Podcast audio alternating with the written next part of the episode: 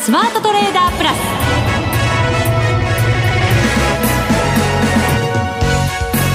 全国のリスナーの皆さんこんにちは内田まさみですこの時間はザ・スマートトレーダープラスをお送りしていきますこの方をご紹介しましょう国際テクニカルアナリスト福永博之さんですこんにちは。よろしくお願いします。よろしくお願いします、はい。い、やー動きがね福 ね永さん、はい。はい今あの、お互い、 もうどういう入り方をしていいのかって感じですけそどうなね。んねですよね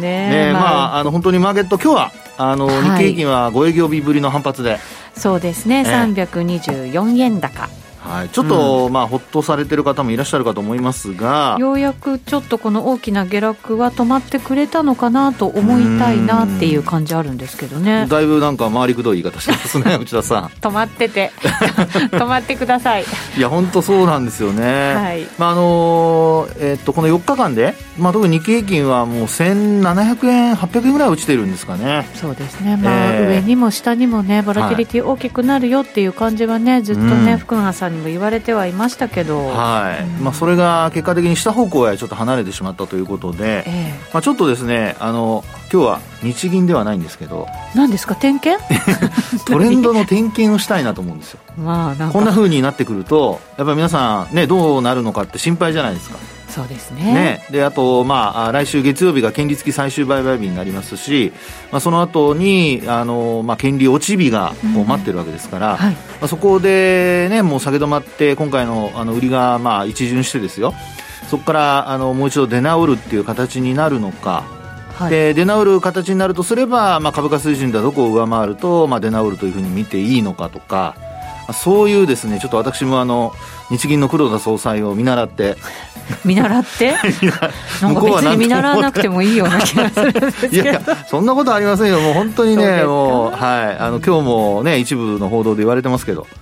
あのえーまあ、議会の方ですね、あのそこで、えー黒田総裁が、いや ETF はこれからも買い続けますよと、うんその一言があったおかげで、なんか5番、ちょっとこう、えー盛り返した上に、えーお釣りが来るぐらい株が上げてますからね、決して売るって言ってるわけじゃないんですからね、まあそうですよね。そうなんですけどね、ねやっぱりなんかこれだけ中央銀行の動きに注目が集まってる時って、はいどんなものでもね、えやっぱりなんとなく敏感には反応そうしそうちゃいますよね。で株式市場ってやっぱりほら人の先をこう読まないといけないっていうところが一部あってですね、はいですからどうしてもやっぱりあの裏を読みたくなるというか、裏 の裏の裏ぐらいもね読めたらいいんですけどまあ、あの性格があまりいい人は裏読めないのでしょうがないですけどね。何です か我々を敵に回しましたいやいやい今やそんなことないですか我我々はほら仲間 だから。もう裏読みに得意な人たちじゃないですか。そうですかはい。はい、えー今日はじゃあそのええ裏の裏の裏あたりまで教えていただいて 番そうです組よ。進めていきたいと今日思はいいまろいろ点検してちょっとお話していきますからす、はねい。よろしくお願いいたしよろますしくお願いします。それでは番組進めていきましょうこの番組はマネックス証券の提供でお送りしますスマートトレーダー計画よーいドン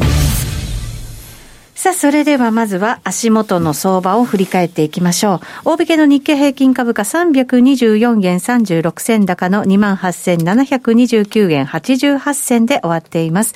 今日は午前中安くて28,414円92銭という安値を10時37分につけましたが、その後2時30分に今日の高値をつけました。はい。はい。えーまあ、今話にあったようにですね、一時はもうあの、まあ、前日前日比変わらずぐらいまでのところまでですね、まあ、日経平均だとかはちょっとこう、あの、上げ幅縮める場面ありましたけどなんかも、ね、また今日もダメなのかななんいてやちょっと本ね、当に思っちゃいましたけね、ど。そう思いましたよね。はい。まあ、そこからですね、あの、少し持ち直して、えーまあ、株価の方は結果的には先ほどもお話ししましたけども、まあ、黒田日銀総裁の、その、えーまあ、議会証言じゃないですけども、まあ、衆議院ですかね。はいえーそちらの方でのあの発言が、えー交換されて、で、株価の方は、まあ、上昇したというところなんですが、えーまあ、それでもですね、あの、点検してみると、はい。結構いろいろ、出てきますの、もうポイントと言いましょうか、あの、いい話、悪い話、やっぱ混在なんですよね。そうですか、はいじゃあどこから点検したらいいんですかねそうですね、あの、一応ですね、はいえー株価のトレンドからちょっと見ていきたいと思うんですけど、はい大きな流れをはい。はいで、そこでですね、まずはその日経平均株価の、まあ、特にあの、一番シンプルな移動平均線から、はいちょっと見ていきたいと思うんですが、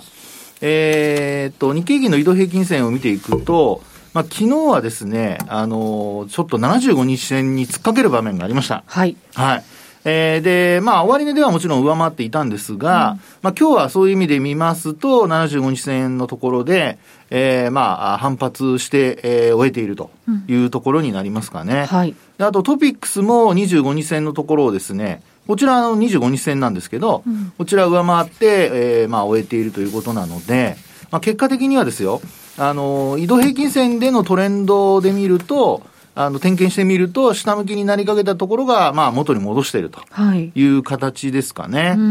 ん。はい。ただ、あの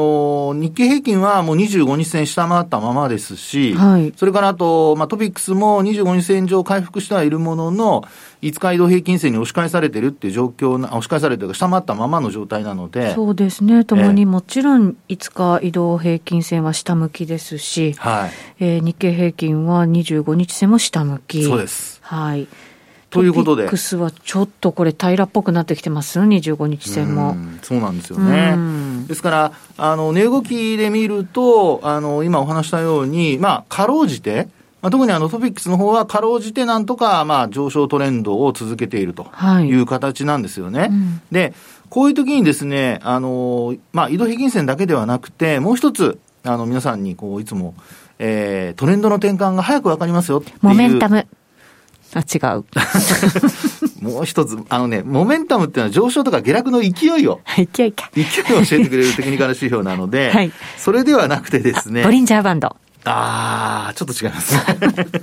なんかこれ質問の答えばっかり聞いてると、いつまでたってもなんか答え出てこなそうそうなで。す。時間になっちゃいますから。 あのですね、パラボリックっていうのがあるんですけパど。ラボリックだ。はい点々のやつね。そうです。はいあのーまあ、トレンド転換が早くわかるということなんですが、うんこれ見るとですよ、実はあの、日経平均もトピックスも、昨日の下落で、引転しちゃってるんですよ。へえ。あ、昨日のなんですね。そうです、そうです。今日の、あええの、状況になくても、昨日時点で引転しちゃってます。ほーなで、るほ今日どで引転して2日目なんですよね。うん。で、あのーまあ、ここまで、その、さっきも冒頭お話しましたように、日経平均の値幅が結構、こう、まあ、あー出てですね、それで、あのーまあ、引転しちゃってるわけですよね。はいですから、結構ですね、あの、引転しないだろうなっていう水準にこれまであったところを、一気にこう、下落してきた、あの、せいでですね、日経平均もトピックスも、両方とも引転しちゃってるんですよね。そういう動き方の時って、はいまたこう、要点するときに、はい。ちょっと結構上まで行かないと要点しないってやつでしょいいこと言いますね。ですよね。その通りです。ですとよいねうことで、あの、これまでですね、日経平均のその、引転した日数だとか、あの、あるいはトピックスの引転した日数だとかをですね、これちょっとカウントしてみると、あの、まあ、トレンドの、はいあの、転換が、まあ、早く終わるのか、まあ、要は今回の引転が早く終わるのか、あるいは長引くのかっていうのがわかると思うんですけど、はいあの、例えばですけど、おそうですね、じたえー昨年の10月末から11月の頭とか、はい。えーあるいは12月の横ばいになってたところだとか、あるいはその1月下旬から、まあこれほら、月末のアノマリーがあって、月末これまで9月以降ずっと下落してるじゃないですか。はい。はい。で、えーそうした場面でも短くて大体3日。 3日。はい。はい。で、長くてですね、今回、あの、3月、まあ、2月の29日に1000円以上値下がりした場面ありましたよね。そこで引転してから、えー、だいたい10、ん ?2、4、6、数えてごめんなさい。11日、 11日。 12営業日目にですね、要点してます。半月ぐらはいいかかってる。ただ、要点したんですけど、ええその後3日後に高値、あ、4日、4営業日後に高値をつけて、これが3万円のスタート後ですね。はい。で、そこからですね、株価の方は、まあ、結果的に、えーまあ、上値が重たくなって、で、その下落が続いて今日、おまあ、昨日、今日と、まあ、引転して2日目と。うーん。これ日経平均ですね。はい。で、トピックスもほぼ同じ動きなわけですよ。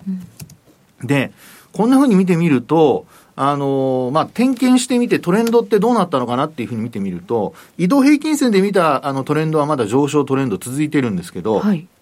こういうふうにですね、敏感に反応する、あの、トレンド転換のテクニカル指標を見ると、これすでに引転してきていて、で、なおかつ、あの、内田さんの先ほどの話にあったように、やっぱり要点するのに結構値幅戻さないといけないんですよね。パワーがね、はい必要なわけですね。そうなりますね。うんですから、ちょっとここからのイベントをもう一回振り返ってみたいんですけど、はい。えー先ほどもお話ししましたように、来週月曜日はですね、権利付き最終売買日で、はい。株価がそれまで上げていてくれればですよ、あの、下げ幅分、まあ、あの、えー、のりしろができてというか、まあ、ちょっとね、余裕ができて、下落しても、まあ、あの、あまりこうトレンドの転換には影響ないという形になるとこなんですが、は今逆にこう下落してきている中での、あの、そうした権利落ちがやってくるわけですよね。はいで、今、あの、日経平均と、それから、こういう時に、あの、皆さん、配当落ちってどのぐらい落ちるのかなって、しん、あの、自分で計算ね、するの大変じゃないですか。225銘柄全部合計してとか。で、そこで見ていただくのが、まあ、やっぱり、あの、225の先物。これはもう、あの、3月の S q を終えて、で、6月切りに変わってますから、はいまあ、そう考えるとですね、あの、ちょうどその差分ぐらいが、まあ、配当落ち分ということになるわけです。はいでただあの、去年だとか、やっぱり実績を見るとですよ、大体130円から40円ぐらいうんなんですよね。うんはいで今はあの160円とか170円ぐらい開いてるんですけど、あの場合によっては200円近く開くこともあったりするんですが、まあ、この辺はですね、あの、少し、あの、実際の、あの、まあ、配当落ち分とは、ちょっと、あの、まあ、乖離があるというか、その分ちょっと先物の方がちょっと売られてる感じはするかなと。あるいは現物の方がちょっと高めに買われてるかなっていうね、そういう、あの、印象はあるかなってとこですよね。はい。はい。となると、えー、28,729円で今日終えてるんですが、ここから、まあ、例えば150円、140円ぐらい引かれたとすると、うん。えー、28,500、えーっと、まあ、そうですね、えー、70円ぐらいになるんですかね、60円、えー、160円引かれたとすると。はい。だからそういう感覚で見ていくっていうところがポイントなんですけど、まあ、そうやって計算するのがめんどくさいっていう人は、もう今日のあの225の先物の終値を見ると。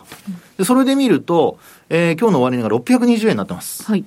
日中取引の終値がですね。ですから、あの、配当落ち後にどれぐらいの落ちるかっていうことはこれ予想配当なので明確なことは言えないんですけど、ただ、理論上はですよ、あの、225の先物、まあ、28,620円という、まあ、仮に明日が権利落ち日だとすれば、今日のこの先物の終値にですね、まあ、再寄せする形で、えー、まあ、スタートすると。うん。で、そこからポイントになるのが、そのよく言う、その埋められるか埋められないかですよね。はい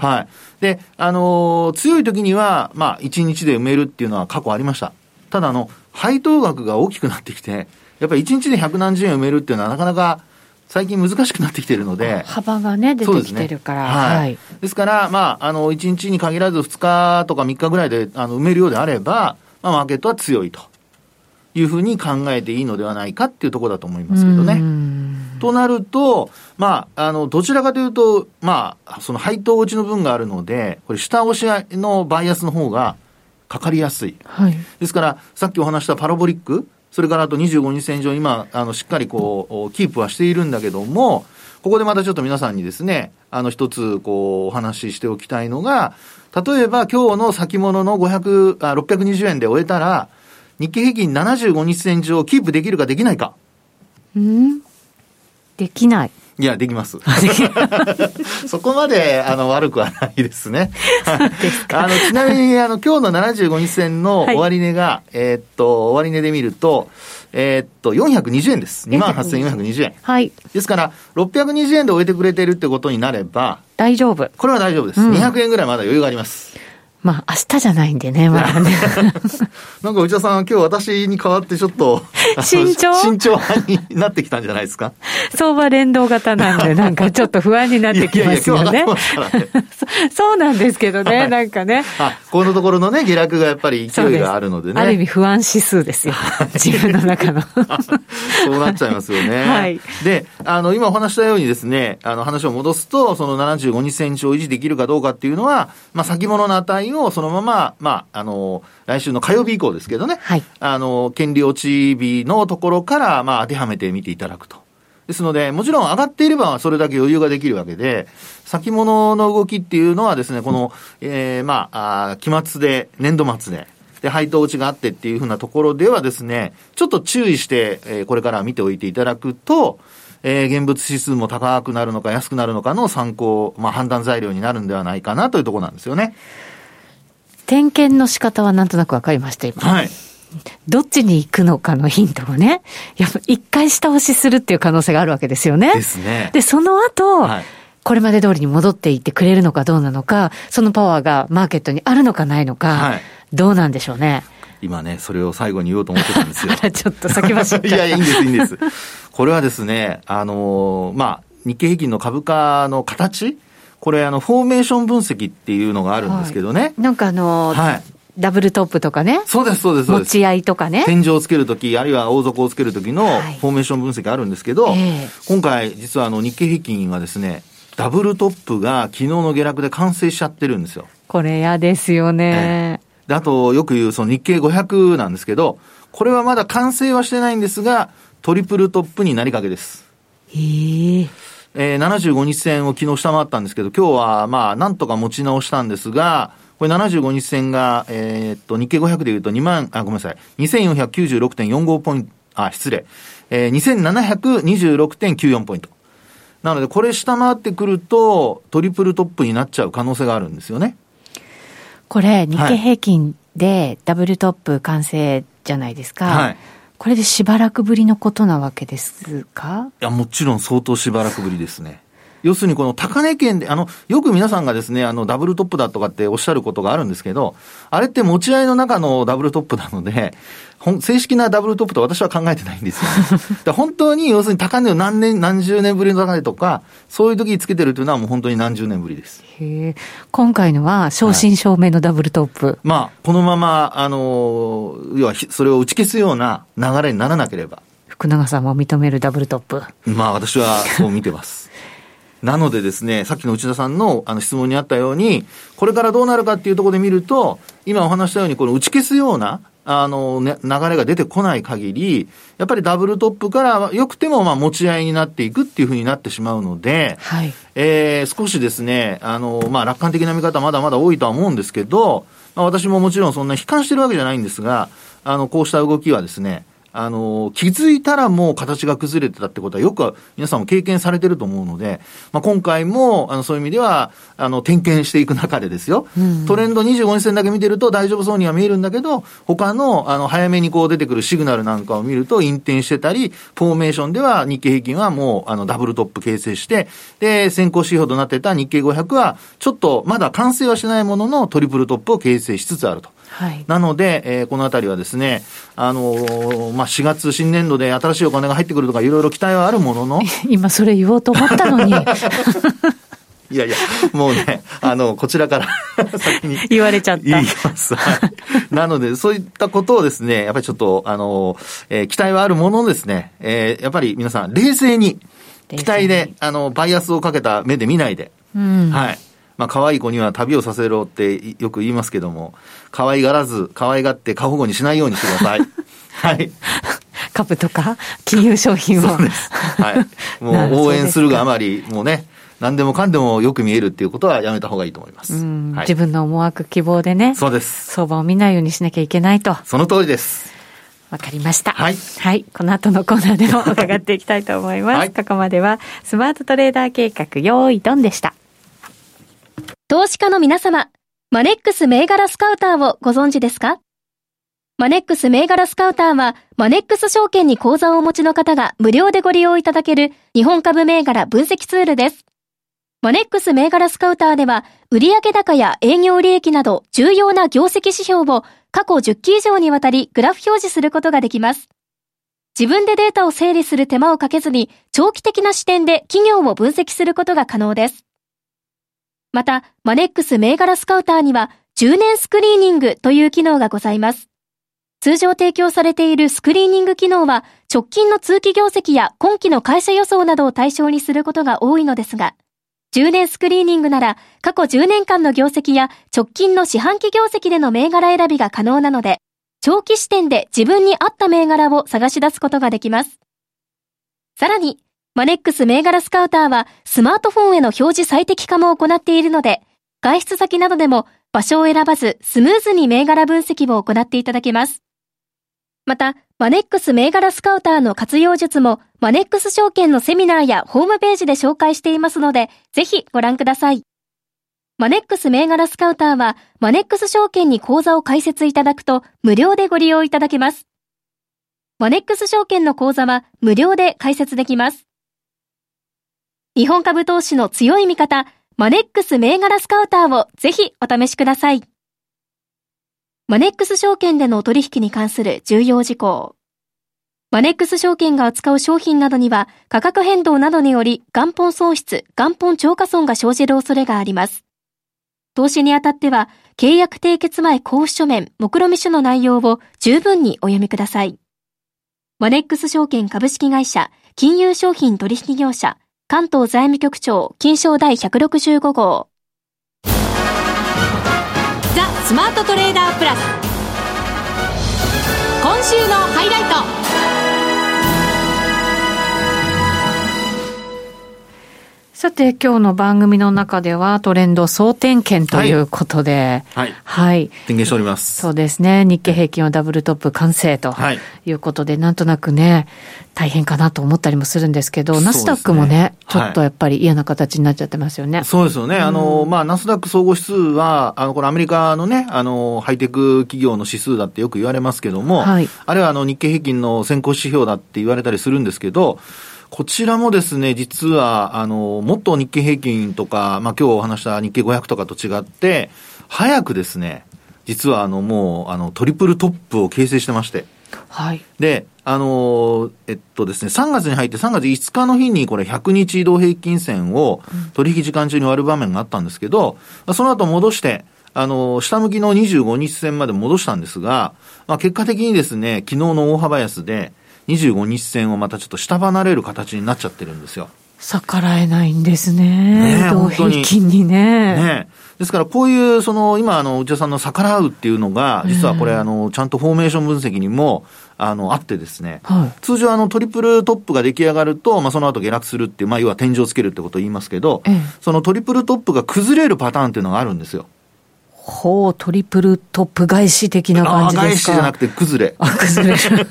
トリプルトップ崩れというのがあってです ね。はいちょっと違いましたかであの、はい正式な名称はもうちょっと、あの、綺麗な名称ですよ。 うーん、あるんですね。あの、ひし形じゃないですか。はいあの、トリプルのトップとかあって、こう、あの、線を、高値とか安値を結ぶと。だからそうすると、これ、何かに似てませんダイヤモンドあ、素晴らしい。その通り。なので、あの、トリプルトップ崩れは、もっと綺麗な言葉で言うと、ダイヤモンドフォーメーションなんですよ。へえ。これは。ね、大相場の始まりってよく言われていて、あの、相場がですね、中断持ち合いで、今みたいにこう、下落するかなって見せといて、その後に高値を超えていくっていうパターンになるので、はいまあ言ってみれば、売り継ぎが溜まってたりとか、あるいは下に行くだろうと思ってる人たちが、そこから慌てて買い始めるとか、そういうですね、あの、大相場の始まりって言われるのが、そのダイヤモンド方面。へえ、なんか原石みたいな感じでいいですね。 そうそうそうそう磨いていくとね、ねおそばになるって いう。ね、昔の人はそんなこと思ったかどうかわかりませんけども。はい。 はい、そういう、あの、まあ、あの、フォーメーション分析では見方もあるんですよね。うーん。はいそれはないんですか、どっか に。ないんです。あの、日経500はまだその可能性ありますよ。先ほどお話した。まだトリプルトップ完成してませんからね。そうか。ええ。なので、あのまあ、日経500の方は最低でも直近の高値を上回ってくるようなことになれば、これはあのええまあ、ダイヤモンドフォーメーションで大相場の始まりっていうところに繋がっていくかもしれないです。で、ちなみにあの直近の高値どこを上回ればっていうところで見ると、3月18日の終値ですね。はいこれ2824.36ポイントなんですけど、これを終値で上回んなきゃダメですよ。終値で上回って維持するようなことになってくると、あの、今お話ししたダイヤモンドフォーメーションになるわけですね。へえ。その可能性あるわけですもまんね、だあります、まだありね。ます。はい。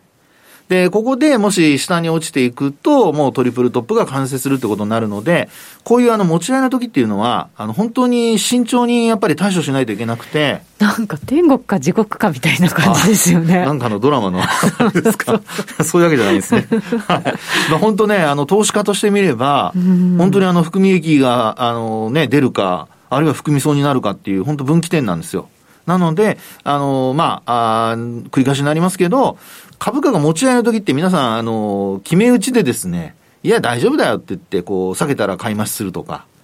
あの、よくあるんですけど、まあ、その典型例が今言うところで見ると、やっぱり信用取引の残高、改ざん高の増加ですかね。これあの3兆円にね、あの今週火曜日発表されましたけど、はいもうついにあの3兆円に乗せてきていてですね、あの、まあ、あの、経験則で言うと3兆円を超えると、やっぱり株価、あの、時給で見ると一旦天井っていう風な見方が多いんですよね。ですから、今回もですね、これで、まあ、今週、あの、今日の反発ね、少しでも、あの、まあ、リグった人たちが、えーあの、返済して、で、あと、軽くなってればいいんですけど、改ざん減ってれば。はそうなると、時給の改善ということにつながるんですが、一方で、ここで、あの、もし改ざんがまた増えてて、3兆数千億円とかになってくると、まあ、それこそ来週の権利落ち以降の値動きが、やっぱりすごく重要になってくるってことにはなりますね。うんこういうふうにこう上昇相場が続いてきたときに改ざんが膨らんでるときって、はいなかなかなんかこう処理が進まないというか、え期待持っちゃうじゃないですえ、か。そうですね。はい、もしかしたら本当に、ね、年度超えたら、はいまた新たな会入ってくるんじゃないのってね、そうです、そうです。思いたくなりますから ね。ね。なので、まあ、あの、実際のところは、それこそ、あの、運用してる人にでないと分かりませんし、あとは、まあ、来期の業績見通しっていうのはどういうふうに、こう、出てくるかっていうところがあるので、まあ、そういう意味では、やはり、あの、3月、まあ、終わって、新しい期に入ってから、まあ、決算発表がまた5月のね、あの、ゴールデンウィーク前後でまた出てきますので、はいまあそこでの本決算で、来期の見通しをどういうふうに出してくるか、まあそこまでは、やっぱりちょっと、あのー慎重、 まあ、また慎重って言うと怒られそうですけど、あの、個別銘柄でほら、もう決算出てるものはいいんですけど、はいあの、そうでないものに関しては、ああのね、やっぱりこう、うんそうですね、えー、先回りして買っとくっていうのは、少し、まあ、株数減らした方がいいんじゃないかなっていう。もう本当にね、すいません。もうね、皆さん。そしたらまた内田さんに言われるんですよ。儲かんないじゃないですかって言われちゃうんですけど。さっきそんな話をね、してて、いつじゃ儲けるんですかって。 そうそうなんですよ。ただね、もう本当皆さん株式投資楽しんでいただきたいんでですね。儲かれば楽しいですよ。いやいやいや、損しても楽しいぐらいになってほしいんですよ。あでもえいや、ダメだな、それは。ダメですよ。 ダメですね。まず資産を守りながら増やしていくって増やいうしてねい。くっていうふうにならないとね。そうなんですよ。はいはい。でも、あの、損しないでも、あ、まあ、やめときましょう。